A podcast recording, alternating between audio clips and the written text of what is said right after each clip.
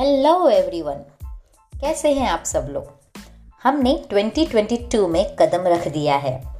इस साल मैं चाहती हूँ कि हम सभी, हम जो चाहें, वो आसानी से पालें। तो चलिए, आज से मैं एक चैलेंज शुरू कर रही हूँ 21 डेज़ चैलेंज जो चाहें वो कैसे पाएँ। तो आज पहला दिन है तो मैं चाहती हूँ आप अपनी पूरी एनर्जी और एक्साइटमेंट के साथ में शुरू करें। आज का विषय है कि आप अपनी इच्छाओं की लिस्ट बनाएँ।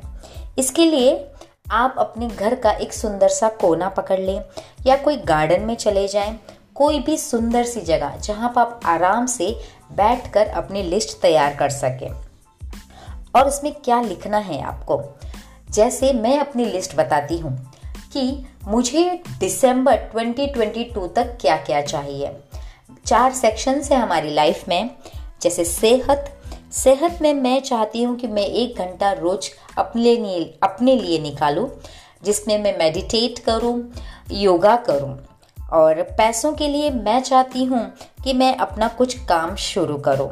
रिश्तों में मैं चाहती हूँ कि मैं अपने परिवार के साथ में कुछ अच्छा क्वालिटी समय बिताऊं, जिससे हमारे रिश्ते मज़बूत हों।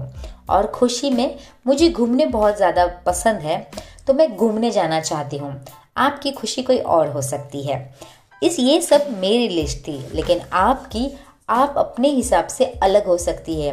किसी को घर चाहिए हो सकता है, किसी को गाड़ी चाहिए हो सकती है तो जो भी आपकी विश लिस्ट है, वो ज़रूर ज़रूर लिखें।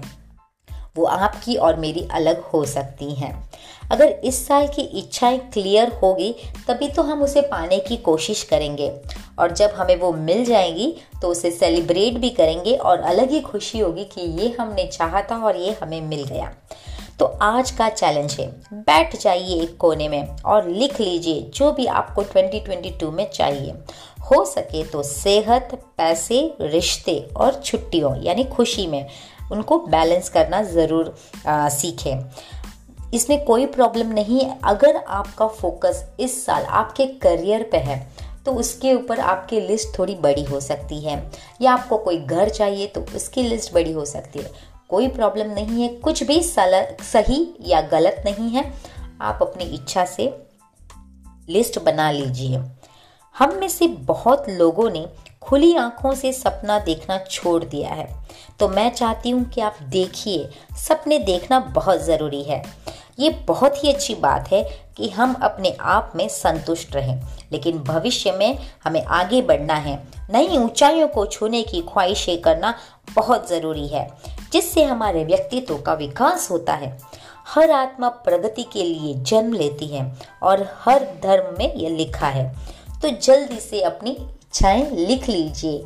2022 में आपको क्या चाहिए? और मेरे साथ बने रहिए।